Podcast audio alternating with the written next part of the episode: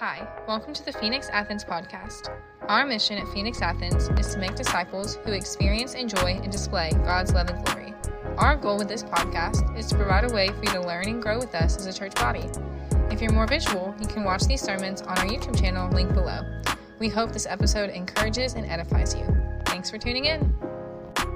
Turn in your Bibles as we stand in honor of the reading of the Word of God. Turn to Isaiah chapter 40. uh, hey, can I, can I, like, I, we're going to be building ourselves up right now. Can I sting us a little bit, like, before we jump into that, uh, regarding consecration? What if the Lord responded in equity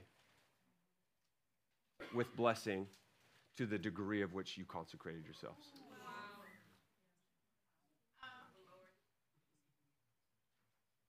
What if the rewards that are available, the thing that the Lord wants to do? What if He had decided, I will move in response to how they move?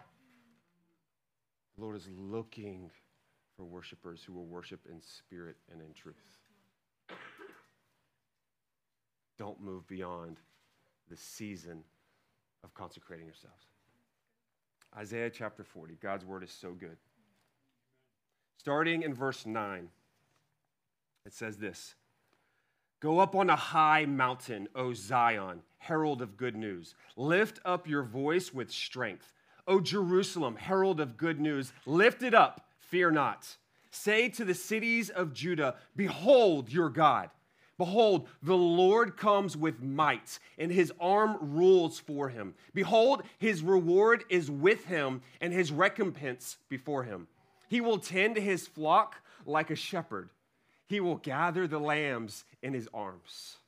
He will carry them in his bosom and gently lead those that are with young. Who has measured the waters?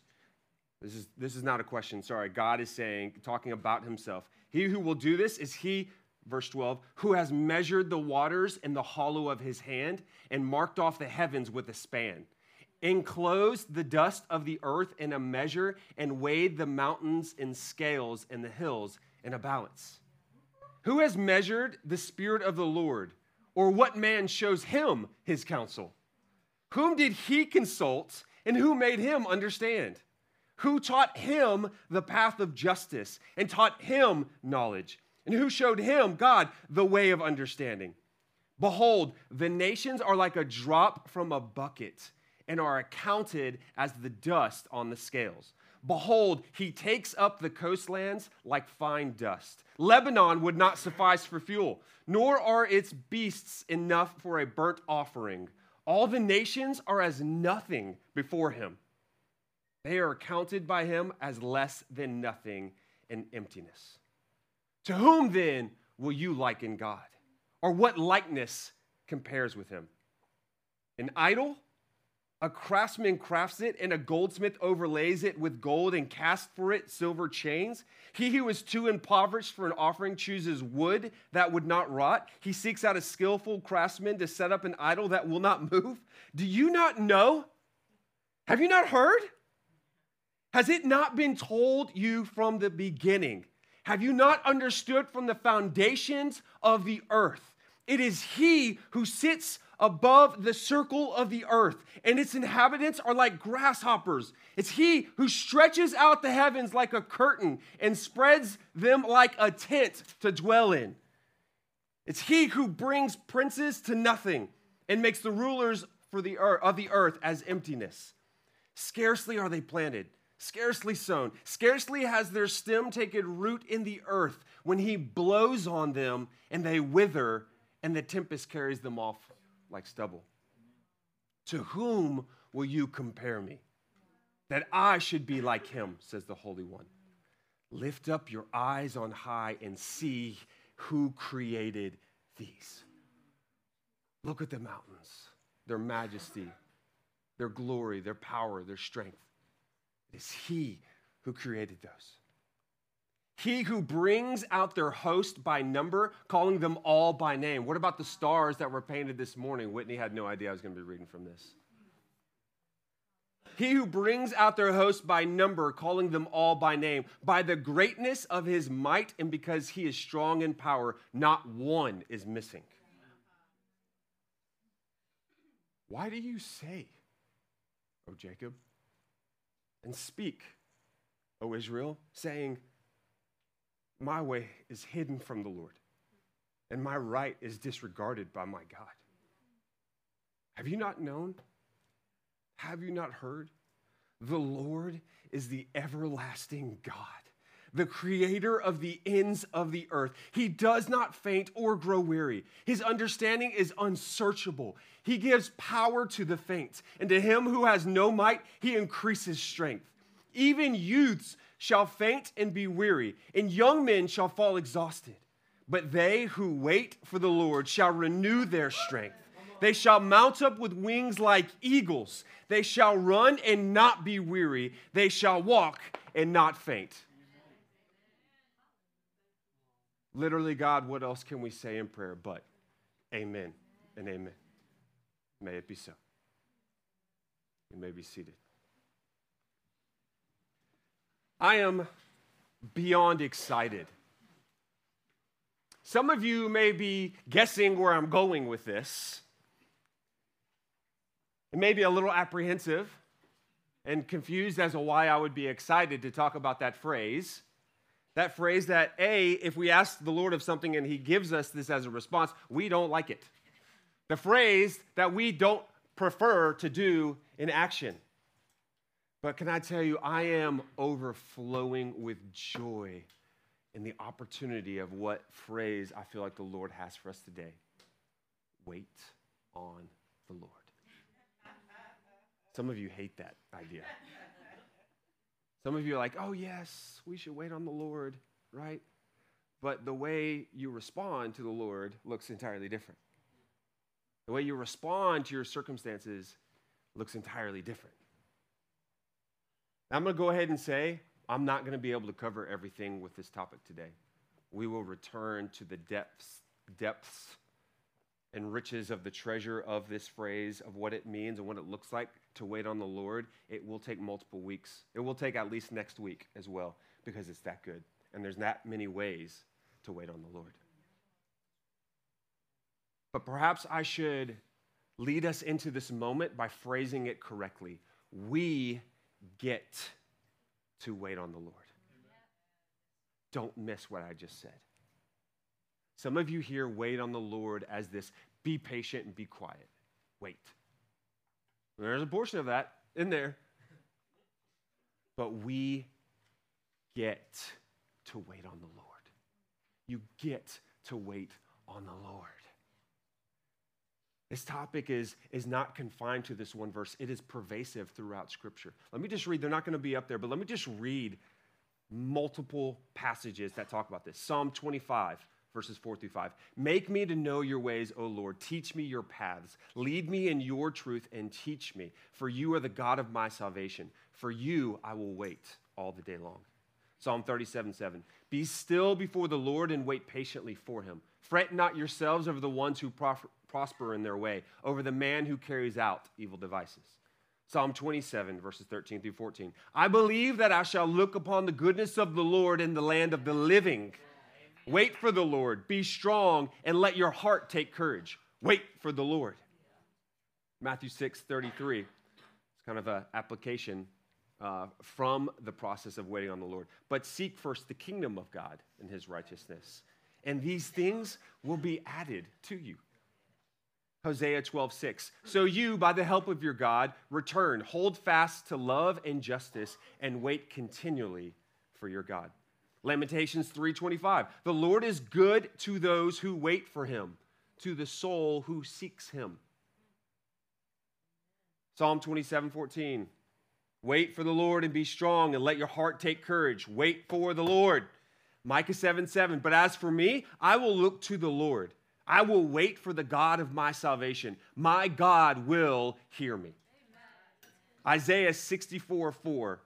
From of old, no one has heard or perceived by the ear, nor eye has seen a God besides you who acts for those who wait for him. Can I just take a second, uh, Whitney? I, I, I mean, since we're talking about Isaiah 64, like I have to, in light of your painting, like I have to read what it says here.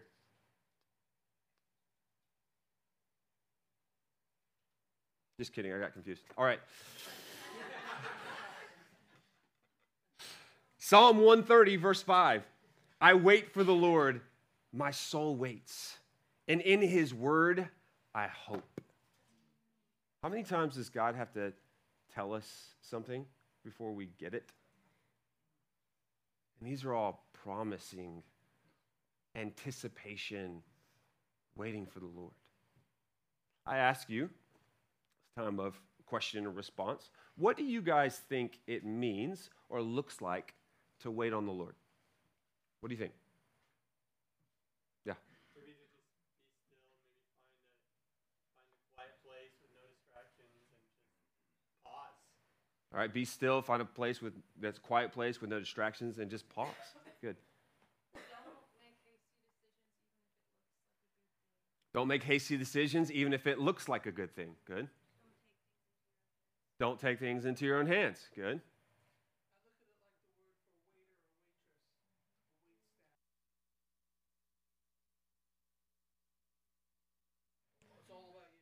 Okay. So she's even taking it in English from the from the longer noun waitress or waiter that kind of going to their master and, and just like sitting before them and saying, "What what what do you what can I do? What do you want me to do?" Yeah. To serve. Yeah. Piggybacking off of what she said, yes. Serving while you're waiting. Yeah. Hannah.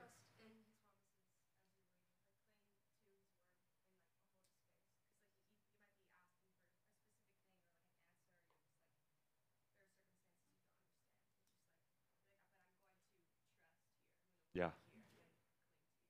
Trusting in his promises and clinging to him in the waiting process. That's good. She answered it. Yeah. Ditto. Uh, yeah. Yeah. Seeking his face, seeking his kingdom. Good.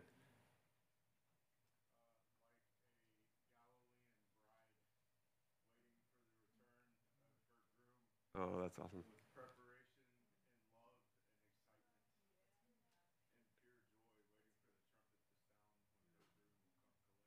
Yeah.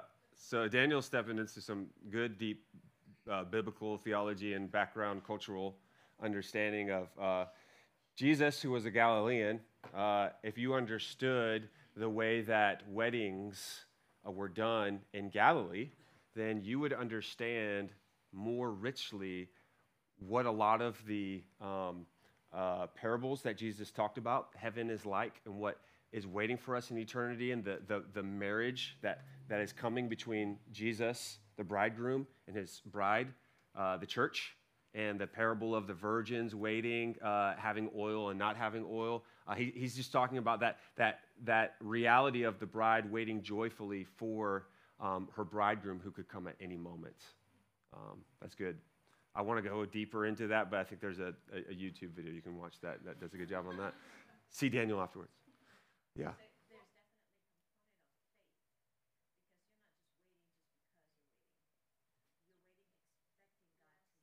Yeah. You're waiting. With, That's right. Constantly reminding yourself how faithful He is.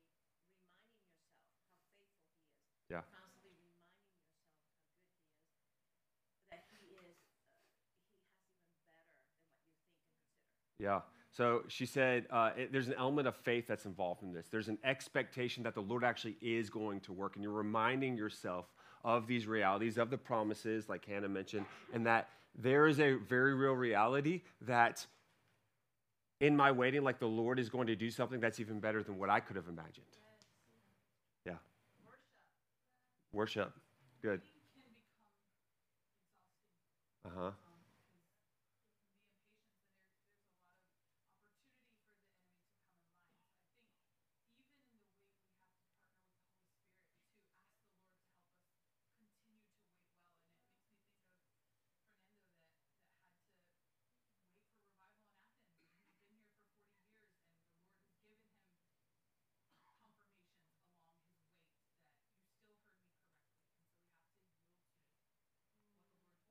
Yeah. Do you have my sermon notes pulled up?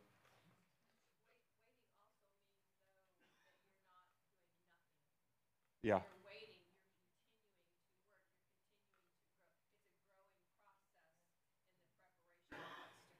Yeah.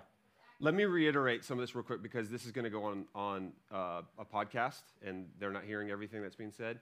Uh, she just said uh, that waiting is not inactive; it's not just passive. Like there is there is process involved in that, uh, and it was also mentioned that sometimes waiting is is it's tiring, it's wearing, and uh, the Lord uh, provides for that, and even um, pointed uh, towards examples of people who have been waiting for something the Lord has said for decades. Um, but the Spirit gives strength. It's funny that you say that. Somebody started to say something over here.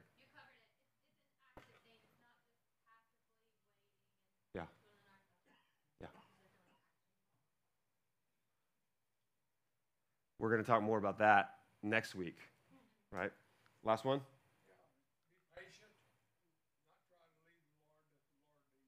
Yeah. Be patient. Don't try to lead the Lord. Let the Lord lead you.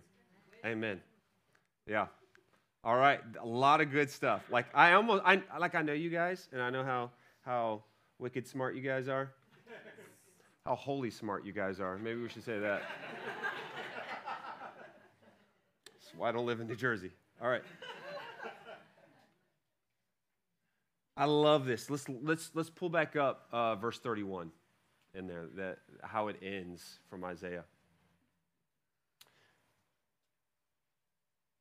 I guess we can start in verse 30. Um, let's do the next one.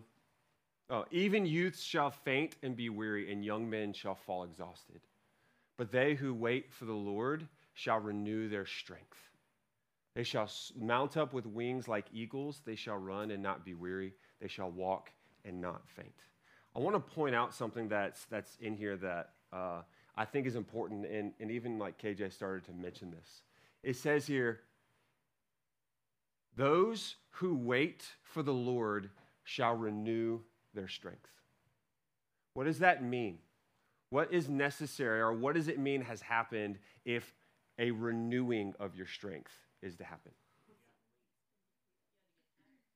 Yeah. They get tired. There's a running out of strength, right? And some of you guys experience that in the highs and the lows, like it can just be depleting in the, in, the good and the bad. This week has been, this weekend was full of, of highs and lows, right? From birthdays, Danae's birthday was this weekend, uh, to losing a father, a cherished father, right, and having a funeral, to uh, marrying off Joseph and Natalia, right? Like lots of fun things. Oh, by the way, they're married. so, yeah. So when you see them in a couple of weeks, that's why they're not here. But uh, when you see them in a couple of weeks, uh, they is married. Um, but just through those things, like the Lord is, He's not overlooking your drainage of strength. It's not that He shows up and it's like, oh, wait, are, do you no longer have strength? He knows, He sees it. It's, it's almost validated here. They shall, he shall renew their strength. He sees it. He knows what you've been walking through, but He's got more for you. If you need more strength, He's got it. It's in Him. Uh, uh, some of you may be sitting here saying and thinking to yourself, I don't have the strength to wait any longer. I can't take this anymore. I don't know how much longer I can hold on. It's not that these aren't valid expressions of a very real reality. It's just that they only explain the strength that you have in this moment. But the Lord is good. As long as He would have you wait, He has strength in abundance in reserve to renew your strength. As long as you wait, I promise you, there's an even greater abundance of strength to wait and how you should wait for as long as you should wait. And in the many different ways that we see, actually, this verse I think does a good job of kind of walking through different responses that those who wait on the Lord, that there are different ways that He would have them wait and different things that He's going to have them do. In response to that. We see three different responses right here. They shall mount up with wings like eagles. Yes and amen, right? They shall run and not be weary. They shall walk and not faint. We're going to walk through that this week and next. But I want to start with the first one. They shall mount up with wings like eagles. Hmm. Maybe you already know the direction to the promised land that the Lord has spoken over your life. But your understanding would lead you to charge into the difficult valleys of hardship that the Lord simply wanted to have you mount up on wings like eagles and soar over with ease. Let me repeat that. You may already know what the Lord wants to do.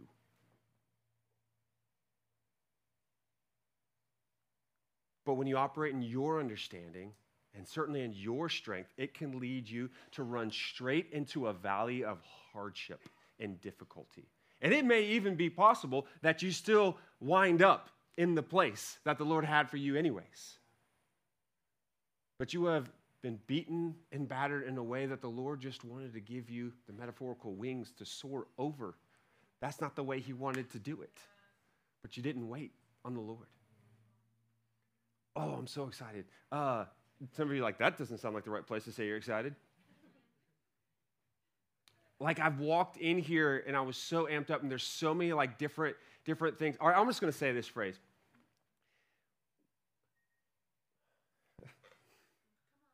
I'm gonna read it because because it was good and the Lord gave it to me while we were in prayer time over here uh, this morning.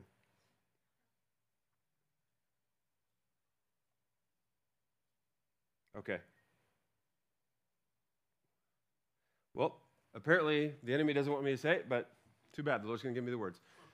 What if I told you that the Lord, in His grace and His mercy, was withholding the secrets of your future because you are unwilling to wait on Him if you were to know about it?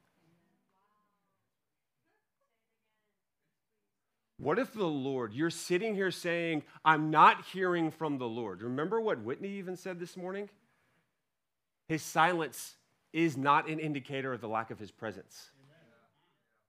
What if the Lord, in his mercy, because he knows that you've not yet developed the ability and the character to hear what the Lord has to say regarding something and not just go from point A to point B as fast as you can?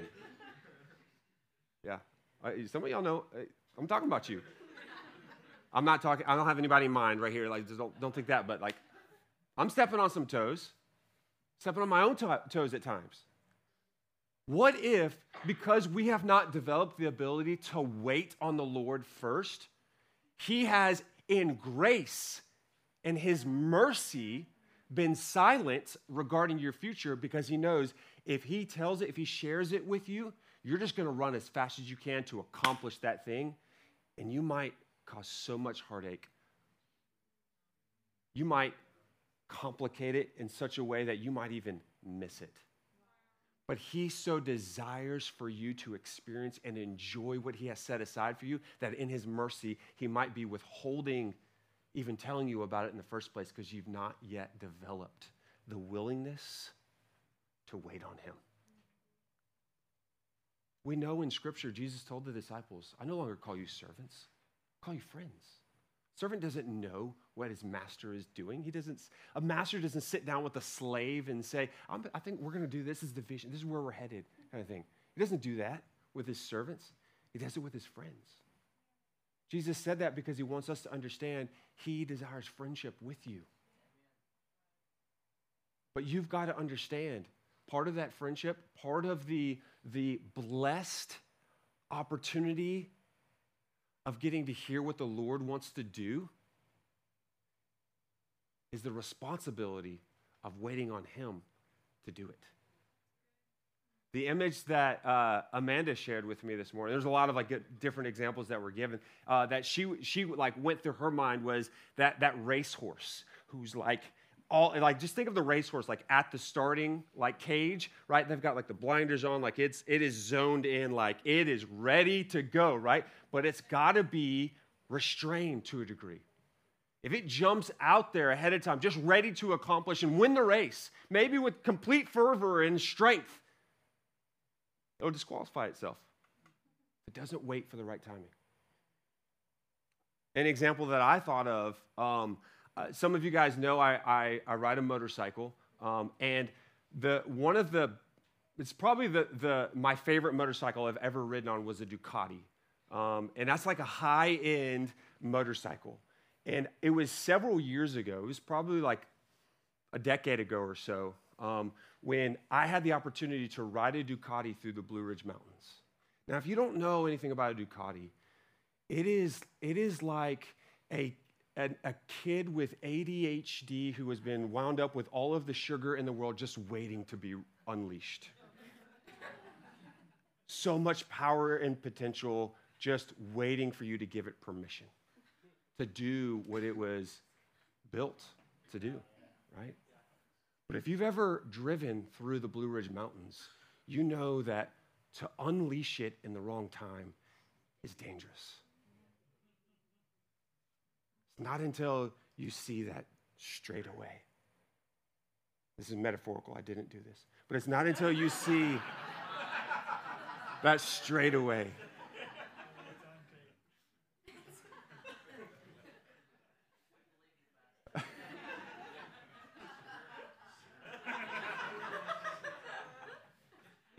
Thank you for your forgiveness and mercy. God of grace.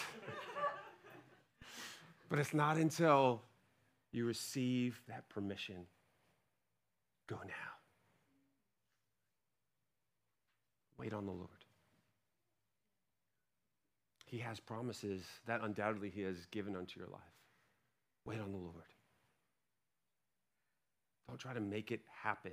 Don't try to lead the Lord. Let Him lead you.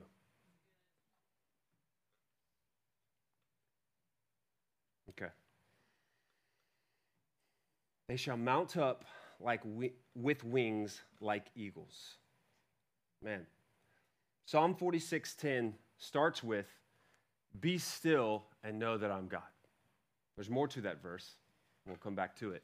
But I love like in English like it says be still, comma. Like hey, and know that I'm God. Some of you guys want to get to that second part, like, and, and know that I'm God. Like, I'm powerful, I can accomplish anything. You have the faith to believe that God can and will do the things he talks about in Scripture. You're like, yes. But it's almost as if God knew, hey, be still. Comma, stop right there. Like, be still. That's not a, I believe the Lord can do it. Go! it's a, be still, be still, almost. See, my parents, when I was a crazy little kid, be still. Be still. Be still. And know that I'm God. Has nobody told you? Have you not known? You're worried about this. I created that. Wait on me. I will deal with this in the perfect and right ways. How many times have you assessed the situation, stressing over how it's going to work out, and figuring that either A, B, C, or D, like the, this is how it's going to happen. This A, B, C, or D was going to be what happened, only to find out that there was a G that you had no idea even existed, and ended up being the case. By the way, most of the time that G is God. Let's read Second Chronicles chapter 20. This is a great example of uh, waiting on the Lord in this, in, this, in this idea of be still. There's a situation, be still, and know that I'm God.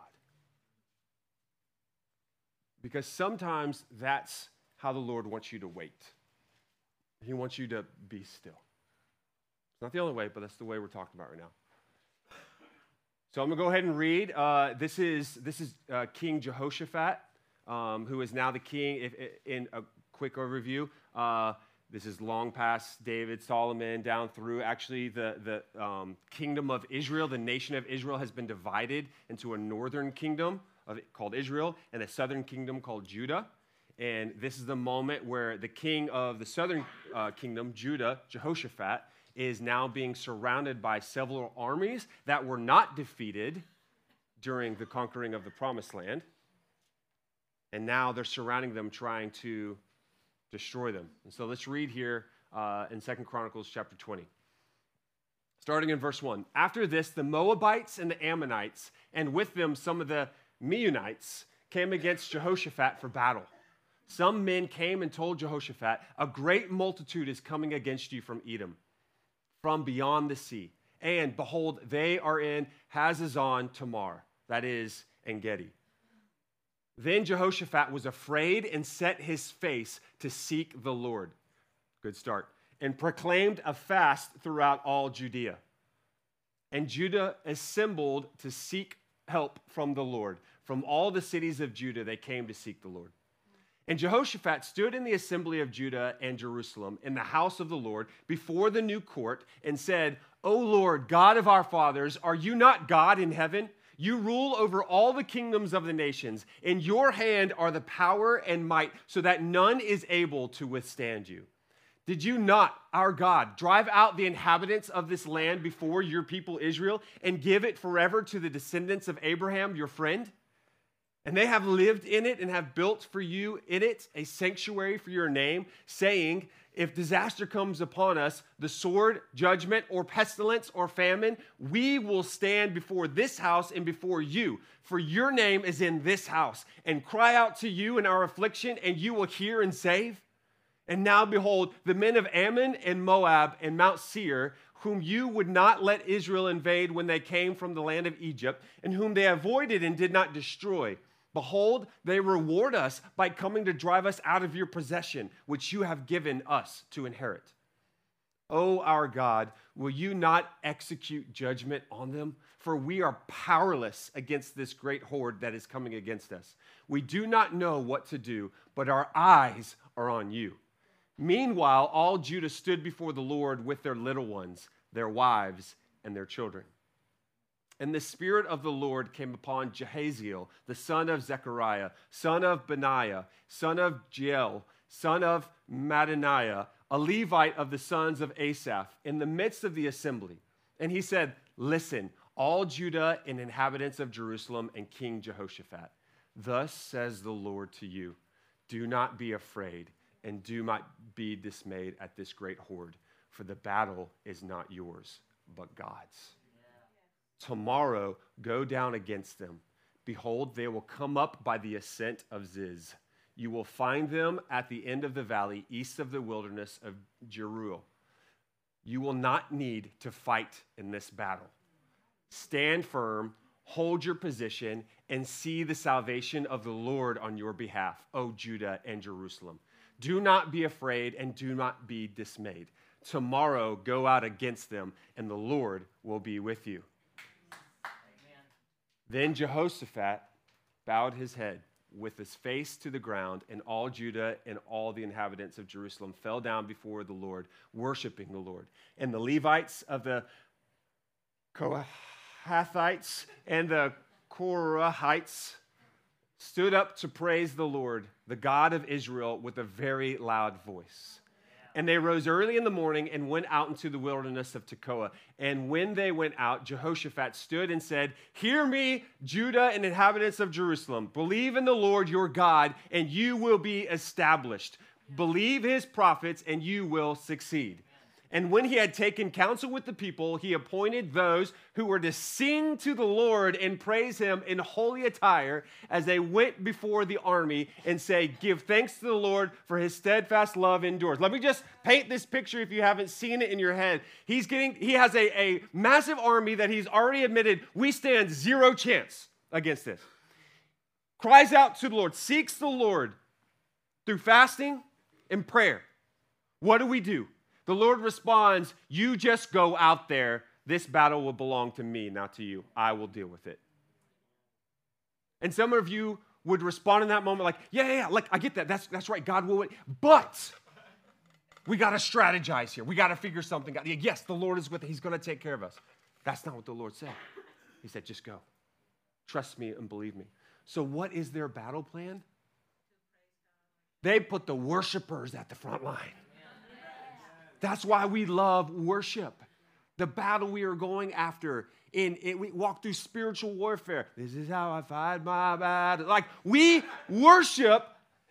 Can you imagine that? I've said this before. Can you imagine coming against an army and they don't put like their best weapons for you to like see first? They put their worshipers. They are singing the goodness of their Lord who will win the battle for them. They are singing of the victory they're going to have before it even happens. You would look at them and be like, wait, why, why are they so excited? Like, we're stronger. We're stronger than them. Why are they? They put the worshipers first. We worship into what we are going to step into. And let me tell you something. I'm going to zone this in to, to Phoenix, Athens, real quick we've been kind of stepping into something fun and new regarding worship in general, and it's still not even close to what it's going to be. I think what the Lord's going to do through worship here, here, and here through this city, it's going to be a powerful movement that the Lord uses. Okay, I'm just putting that on recording. You don't have to believe it yet. All right? Verse 22 And when they began to sing and praise, the Lord set an ambush against the men of Ammon, Moab, and Mount Seir, who had come against Judah, so that they were routed. For the men of Ammon around Moab rose against the inhabitants of Mount Seir, devoting them to destruction. And when they had made an end of the inhabitants of Seir, they all helped to destroy one another. If we were to keep reading, when the Israelites show up to the battlefield, everyone's dead. The only thing left besides their bodies were the spoils, were the treasures. Their job, all the Lord wanted them to do was believe, worship, and then pick up the treasures. But they waited on the Lord.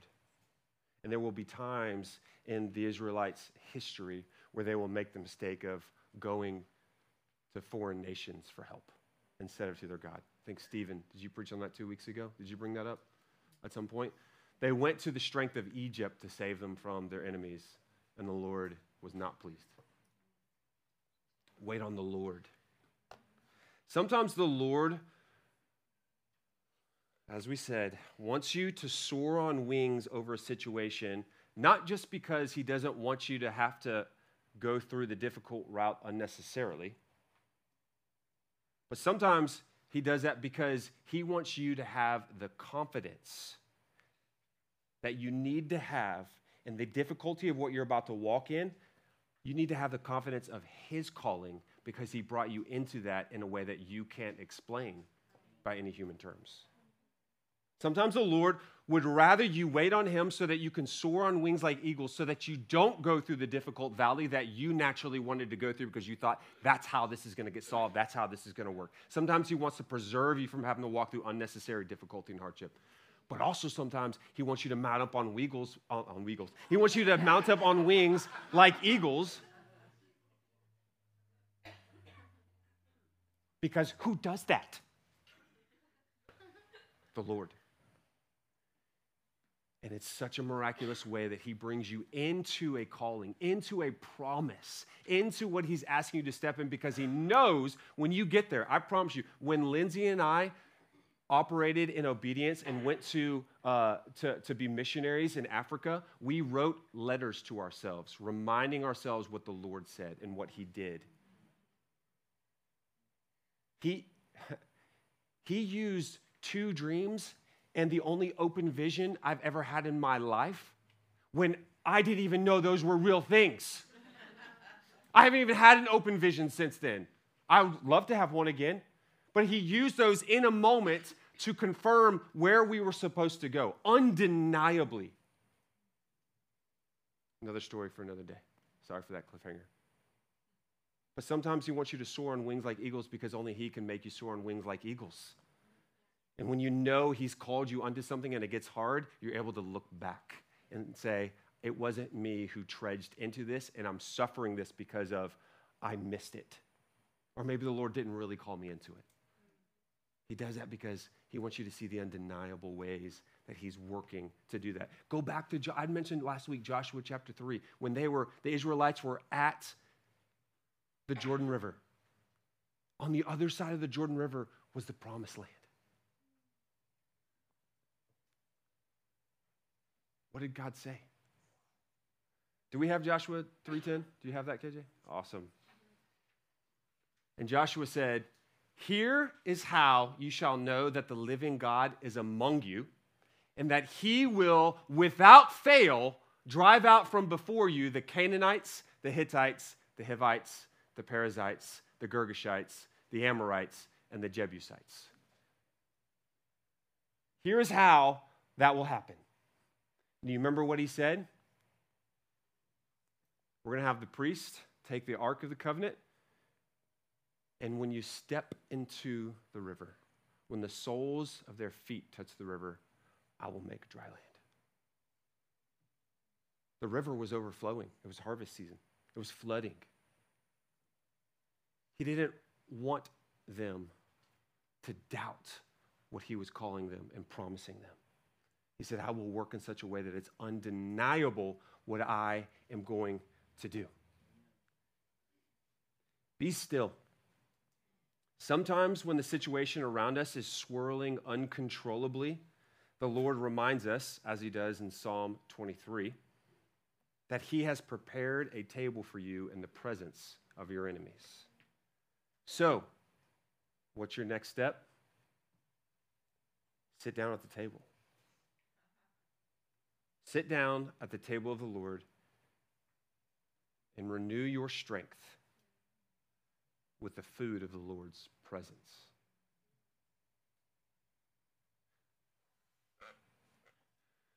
Can I tell you that those moments, you may be fighting and pushing to get to this promised land that is going to be so good.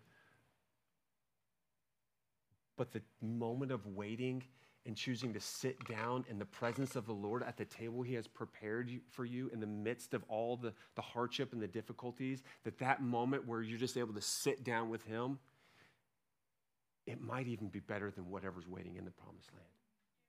Do you, do you understand that the greatest promised land that's waiting for us is an eternity in His presence? So, why should we look at waiting for the Lord, sitting and being still in His presence as a hindrance or as a problem to what we're trying to get through? We're trying to get this problem solved. We just want to get to the other side of it. We just need the provision for this. We just need this to stop, to end, to be resolved, whatever it is. We just want that. But can I tell you that at the end of it, that will be nothing compared to being in His presence. I remember that there were instances in my life as a child that I thought were world ending. But I can't remember specifically what they were. But I remember those moments where I just encountered and felt his presence in such a good way, such a sweet and tender way. And sometimes the Lord allows those times of hardship to lead us into a moment of his presence because we're not choosing it otherwise.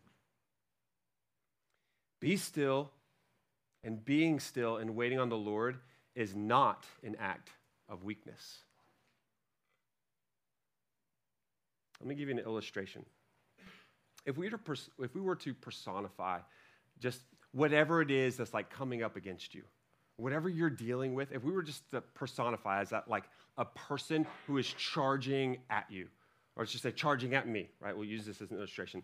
I'm going to respond with a different degree of motions, uh, of, of expressions, right? I'm not even going to use words in the moment.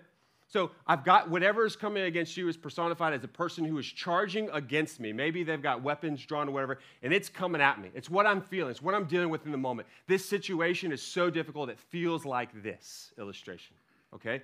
I'm gonna do a couple of expressions, and I want you to tell me um, how you think I'm responding to the situation. Okay? Are you ready? This is a little little back this is a little game. Sorry for anybody who's on the podcast. You don't see this, but it'll be on YouTube. All right, you ready? This is this is situation number one. Charging at me, weapons. How did I just respond? Fear and what did I do? I ran. I ran. Ran and hide. All right? Here's situation number two.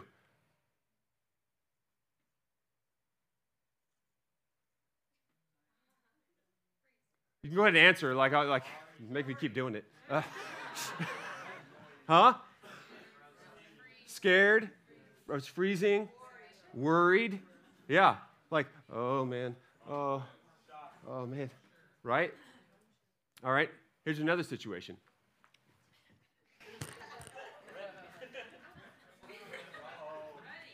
Right? Like, I'm ready to fight. I'm ready to fight, right? Which I'm not saying, like, we, we talked about, like, hey, don't forget in spiritual warfare, you got a sword, right? Don't forget that. I'm not discounting that. But watch this next one.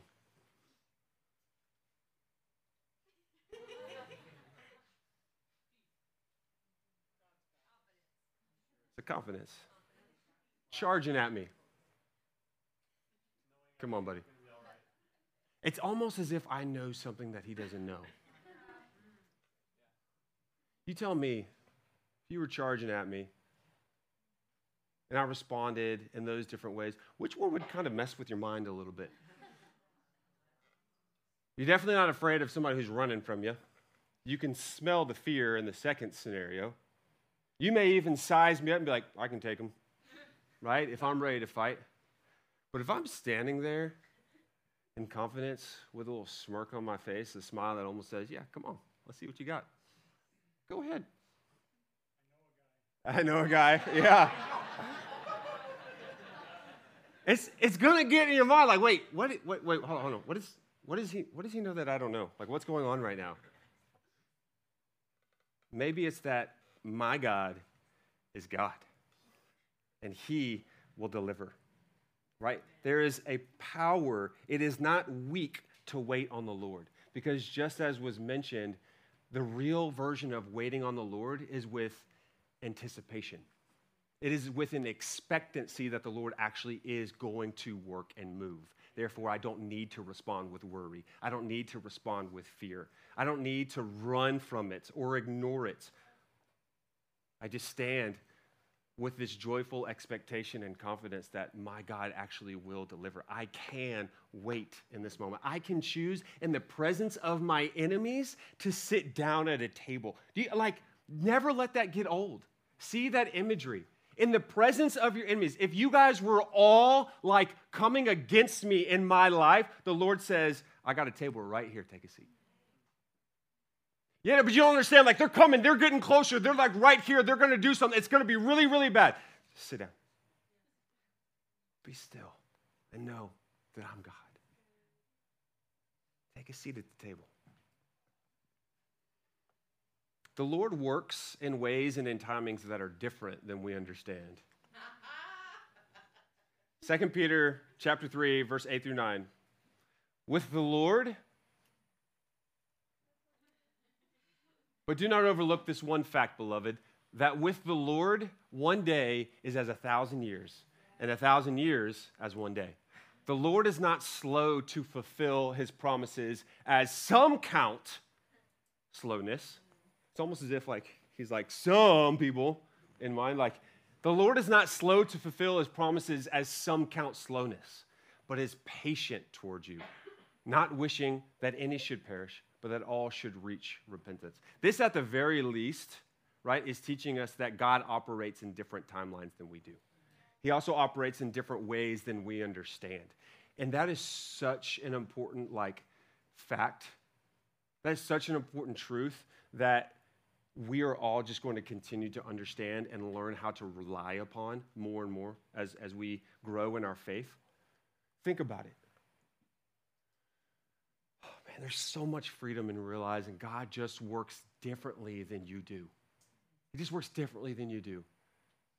Your best understanding yours. I, I like. I constantly have to like. I had to correct myself and learn to correct myself uh, when I was praying to the Lord. I would catch myself praying for something and then like following it up by explaining to God why it would be the best way to, to work. You ever done that before? God, I can just see how a multitude would come to salvation if you just bring healing in this moment right here. Like I'm almost, it's like, it's almost like the Lord saying, Hey, are you trying to convince me or are you trying to convince yourself? Like, what are you talking like? We try to convince God. Do it now. But what does the story of Lazarus teach us? There was a friend of Jesus named Lazarus. Jesus was out doing ministry over here. And somebody came and said, Your friend Lazarus is sick. And everybody knows if Jesus shows up on the scene, Lazarus is getting healed. But what does Jesus do?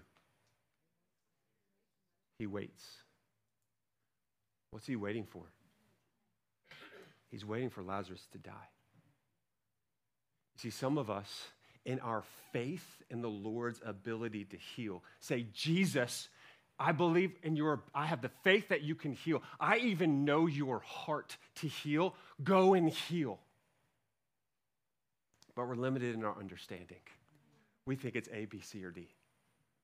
And Jesus, in order that God would be glorified, because the other part of that verse is be still and know that I'm God, I will be exalted in the earth.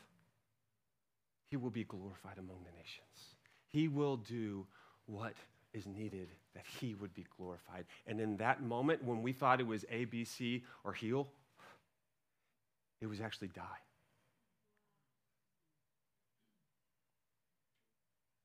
It was something completely different.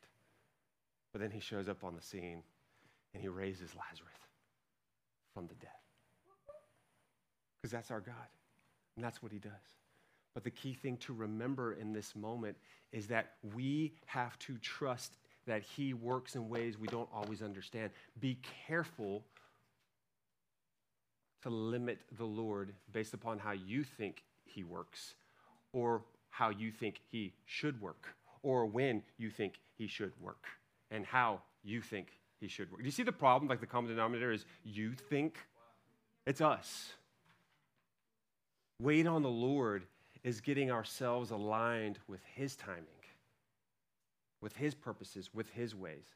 I was, when I was, I knew that the Lord had this uh, for me to, to, to, speak on this week. And so I was, I remember sitting in here in the prayer room, and it was just me in here, nobody else was in here until Mike walked in. He didn't see me on stage, and I scared him. Sorry, Mike.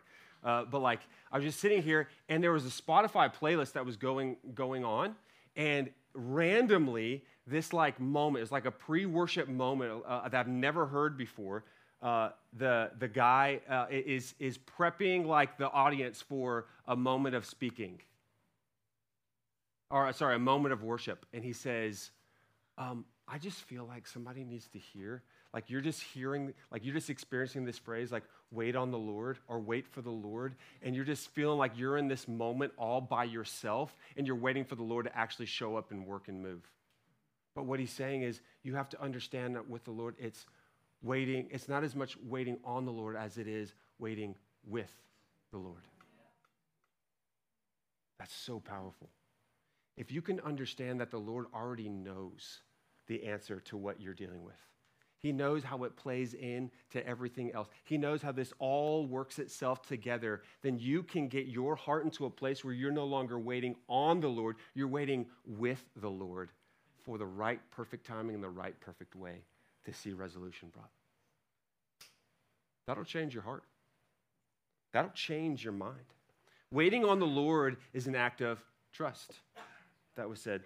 There's simply a degree of wisdom that comes with walking with the Lord for an extended amount of time, understanding that God actually, truly, really knows so much more than I do. So much more than I will ever be able to comprehend or understand. As much as we feel like we have a situation assessed, worked out every possible outcome, and uh, a reason or a purpose for how things have or should happen, there's just more to the story than we understand.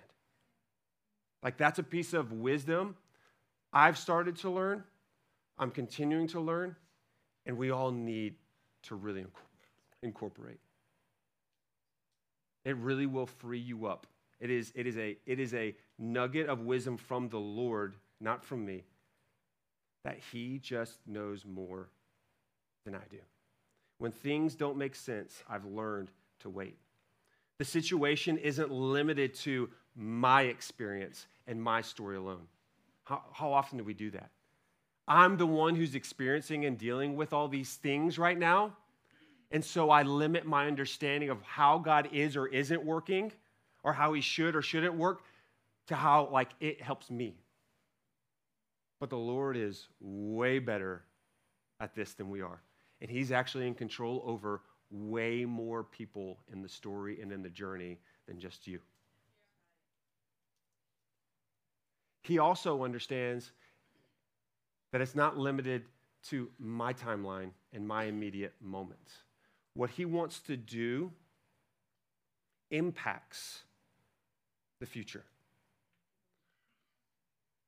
The current moment, the storyline now plays a purpose in the storyline later.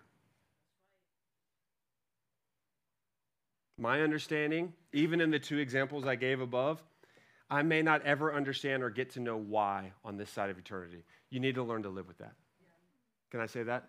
He's worth you trusting it unto Him, saying, I don't know why that was the case, but I trust you. I still believe in your goodness and your faithfulness.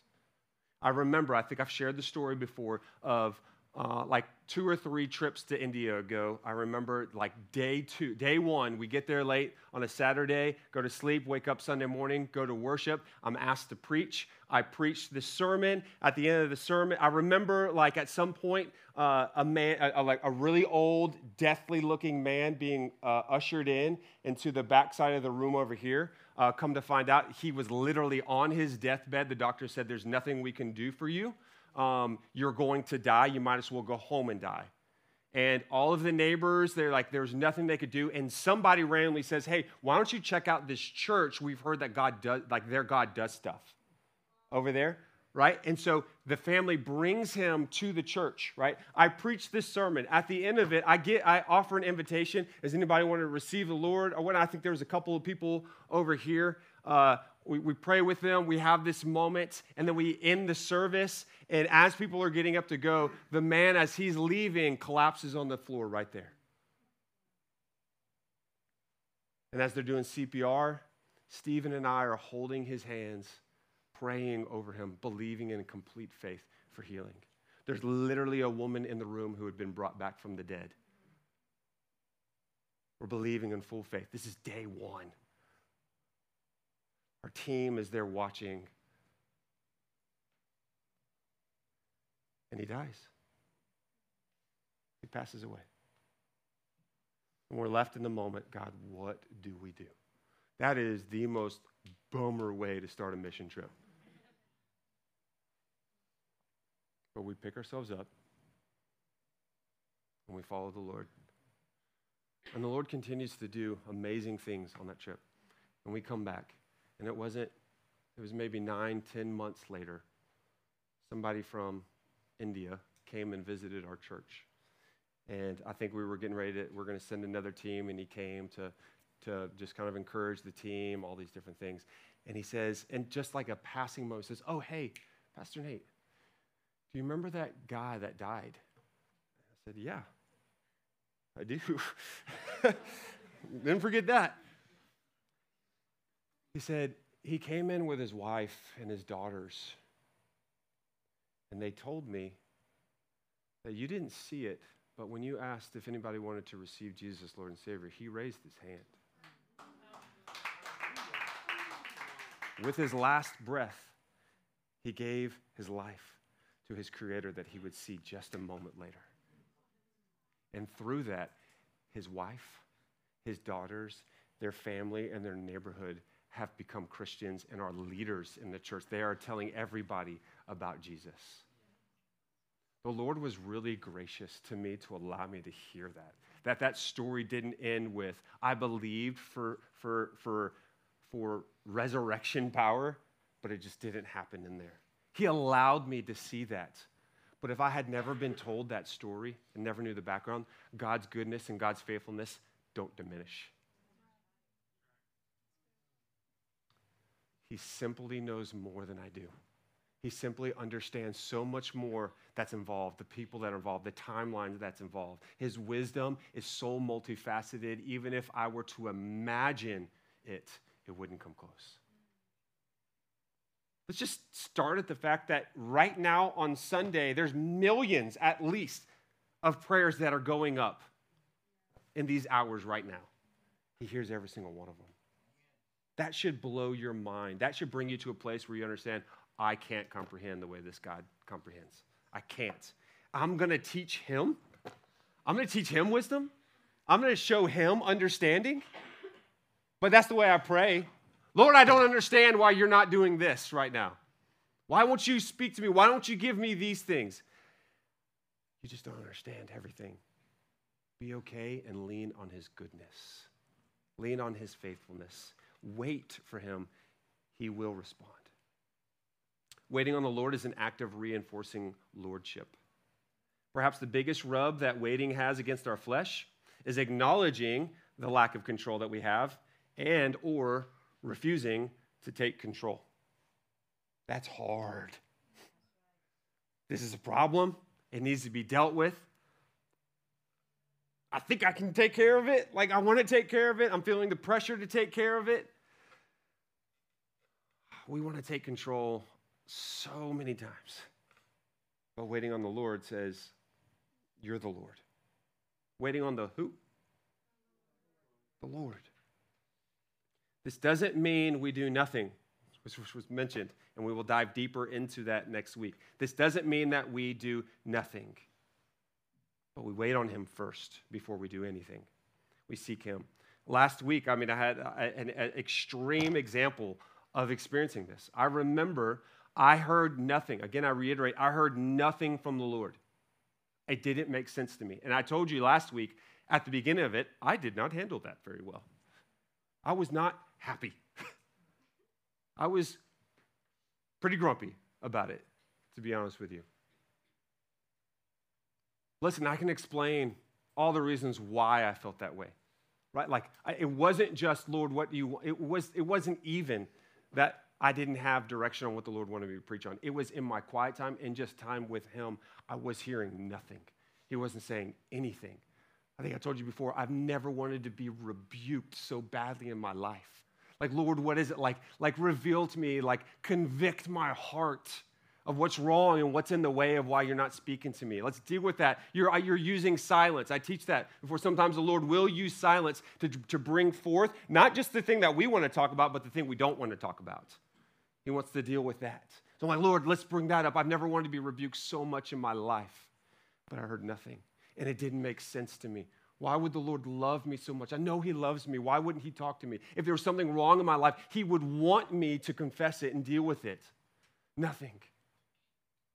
Didn't make sense. Listen, I don't know if you guys understand this, but like without Him, I'm nothing. Like I'm utterly nothing. And it can be a scary place to feel like you're alone in yourself and you are all you have. The Lord is good to use those moments to help remind you never to depend on yourself because you're not by yourself. For the first few days, I didn't handle it well. I come in here on Thursday night for AHOP. I'm doing slides in the back, and the Lord is good enough to show us that He loves us. Somebody walks in, and eventually comes to me later and says, Can I speak to you? I, feel like the Lord has laid something on my heart. And she said, When I walked into the room, I felt a wave of heaviness that was so heavy and felt so lonely. I couldn't breathe. So I had to walk out into the lobby just to get breath. I'm like, Lord, what is this? Is this, is this me or is this somebody else? And she said, and your name or your face popped up in my mind. I, I understand the intimidating aspect of that, of feeling like you get a word of loneliness about your pastor. But in obedience, she came forward and shared. And I said, Thank you. You're hearing from the Lord. And God is good in that moment. But even still, in that, I had even told the Lord before I went to AHOP, because I just know how you people are when we gather together. You hear from the Lord, right? I was like, Lord, I, I, I want to hear from you. I love that you speak to other people, and I appreciated the encouragement. I want to hear from you. Some of us would hear that story and be like, Yes, like God spoke. Like it was amazing how He did that. But personally, I was like, I still want to hear from Him myself. And I was hearing nothing. But what it initiated within me was a reminder I'm not alone. And I will not respond to the lack of his voice. I will stand in the victory that I have. I will stand in the promises that I have. And I can say, this is not a look at me moment, this is a me testifying moment. I put a genuine smile on my face Friday morning and worshiped the Lord. Spent time in His Word joyfully, believing in the promises, knowing with a confidence He's going to give me something to say. Friday came and went, nothing. Saturday, same thing. The Lord is good. He's genuinely good. I love you, Lord. I love you. And that is not determined by whether or not I hear from you. Heard nothing. Again, I tell you, when it's nighttime Saturday night and you got to preach a sermon the next morning, feeling like what you're supposed to do is go to sleep and trust that the Lord will provide in His timing and in His way, wait on the Lord. He certainly was faithful last week. And He's even given me above and beyond because of that. What if your inability, oh, there's the word I was looking for earlier. I'll say it again just in case because it was hard hitting. What if your inability to wait on the Lord is the very hindrance that causes the Lord to respond in mercy by withholding the secrets of the future unto you? Man, that's so good. How you wait on the Lord matters just as much that you wait on the Lord. Told you the ways I didn't answer well. Holding on to truth and promises from God's word. I think Hannah, you mentioned that. While we're waiting on the Lord, we're holding on to the truths of Scripture. Waiting produces things within you. Do you realize that? Romans 5, let's read that real quick. Romans 5 reminds us that therefore, since we have been justified by faith, we have peace with God through our Lord Jesus Christ. Through him, we also have obtained access by faith into this grace in which we stand, and we rejoice in hope of the glory of God. Not only that, but we rejoice in our sufferings, knowing that suffering produces endurance. Endurance produces character. Character produces hope. And hope does not put us to shame because God's love has been poured into our hearts through the Holy Spirit who has been given to us. The waiting produces something that the doing never will. The waiting on the Lord produces something within you that the doing never will. We've said this about spiritual gifts before. Sometimes we just want like the highest degree of a spiritual gift. Like I I eagerly desire a spiritual gift, Lord. Like I want I want like a master level version of it right now. And the Lord in his grace gives us a seed instead because he knows if he gave you the oak, it would crush you. You haven't built the infrastructure of waiting on him, that perseverance, the endurance, the trust, the character, the hope that is going to be required to carry the degree of glory he wants to pour out. Waiting on the Lord produces within us something the doing never could. What if I told you that waiting on the Lord wasn't a pause in the journey, but was part of the journey? We look at waiting on the Lord as an action where, like, we have, we're moving forward towards this thing, towards this promise, towards this resolution, towards whatever it is. And the concept of waiting on the Lord is pressing pause on the journey. But what if that time of waiting on the Lord, which we already acknowledged, produces something that moving forward never could? What if we understood that it is part of the journey? Waiting on the Lord is moving forward. In fact, it is the way to move forward, at least in this direction. When we don't,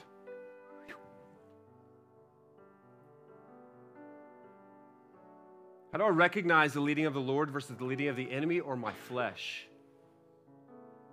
Does it align with God's word? He'll never go against what he says in his word. If you feel like the leading goes against God's word, he's not the one leading. Are you led? Hear this. Are you being led in your decision by fear or anxiety or worry? I, it's, it's, coming, it's coming. Like, I got to make this decision. Like, it's, it's pressing upon me. I've been in those moments. I understand what you're talking about. I know what you mean, but you've not been given a spirit of fear. We've been instructed not to be anxious in anything. And Jesus himself told us that worrying cannot add a single day to your life. They're not from him. The spirit we have been given is one of power, love, and a sound mind, and who produces things like love, joy, peace, patience, kindness, goodness, faithfulness, gentleness, and self control. If I'm trying to figure out waiting on the Lord, what should I do on the other side of that? How do I know when He has said work, move, act, which we'll dive into later next week? How is it coming about? If I'm feeling rushed into this situation, listen, there are moments when the Lord will give you a holy fervor to act now, but it's never wrapped in fear. It's never wrapped in anxiety, and it's never wrapped in worry. Just because it's difficult doesn't mean that has to be the Lord. It has to be the difficult route. It also doesn't have to be the slow route, but what I'm trying to teach us is waiting on the Lord produces a peace within you. No matter the speed, no matter the action, no matter the response, a peace comes along with his direction and how we move forward. That's what's available to you if you'll just sit and wait for it. Versus pushing forward, dealing with pressure hardship, difficulty, and then wondering, did I hear right from the Lord in the first place? You may have heard right. The Israelites knew there was a promised land. But if they rushed into it in their own way, they may have come across all kinds of destruction and catastrophe and wondered, wait, were we supposed to do this anyways? Rush decisions is not how the Lord operates, but He brings and wraps peace and confidence in how he teaches us and how he leads us. How many of us, and I'll close with this, how many of us, if we were Moses leading the Israelites out of captivity in Egypt, and all of a sudden we get stopped by the Red Sea and the Israelite army bearing down on us, how many of us, I wonder, if you put yourself in that situation, would have looked at the immediate, pressing, pressure moment of what's about to happen between the Israelite army coming to devour us. How many of us would have, in wisdom, either told the army, jump in, swim, swim for the other side, make a run for it? How many of us would have said, stand your ground and fight? How many of us would have said, quick, make white flags? Maybe they'll have mercy on us and just take us back into captivity. Catastrophe after catastrophe. But if we're honest with ourselves, in that moment, in the pressurized moment of a very real army coming against us, and the realities that are in front of us, would have selected one of those options because those seem like the only A, B, or C options available. Listen, what I'm trying to tell us, what I'm trying to get us today to start with, is understanding that waiting on the Lord, maybe it's just possible that we can get to a place where we understand God works in different ways than we can understand. In fact, if you go back and read the amazing stories of God's deliverance throughout Scripture, it was ways that weren't A, B, C, or D. When they waited on the Lord, He did something mind blowing. So I ask you, what are we after? What are you consecrating yourself for? What are you believing or desiring the Lord to do in your life, but also like here in Athens, through Athens, unto the nations? Like, what are you desiring? And uh, can I just like suggest that perhaps what we really need to do in this preparation consecration season is train our minds to wait on the Lord because He might do something that you'll never even dream of. But if we just operate in our understanding and, and in our strength, we'll never see it.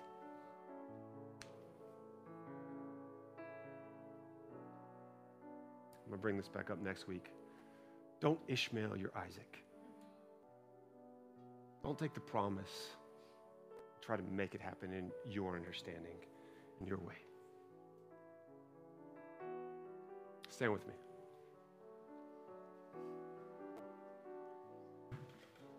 Micah 7 7.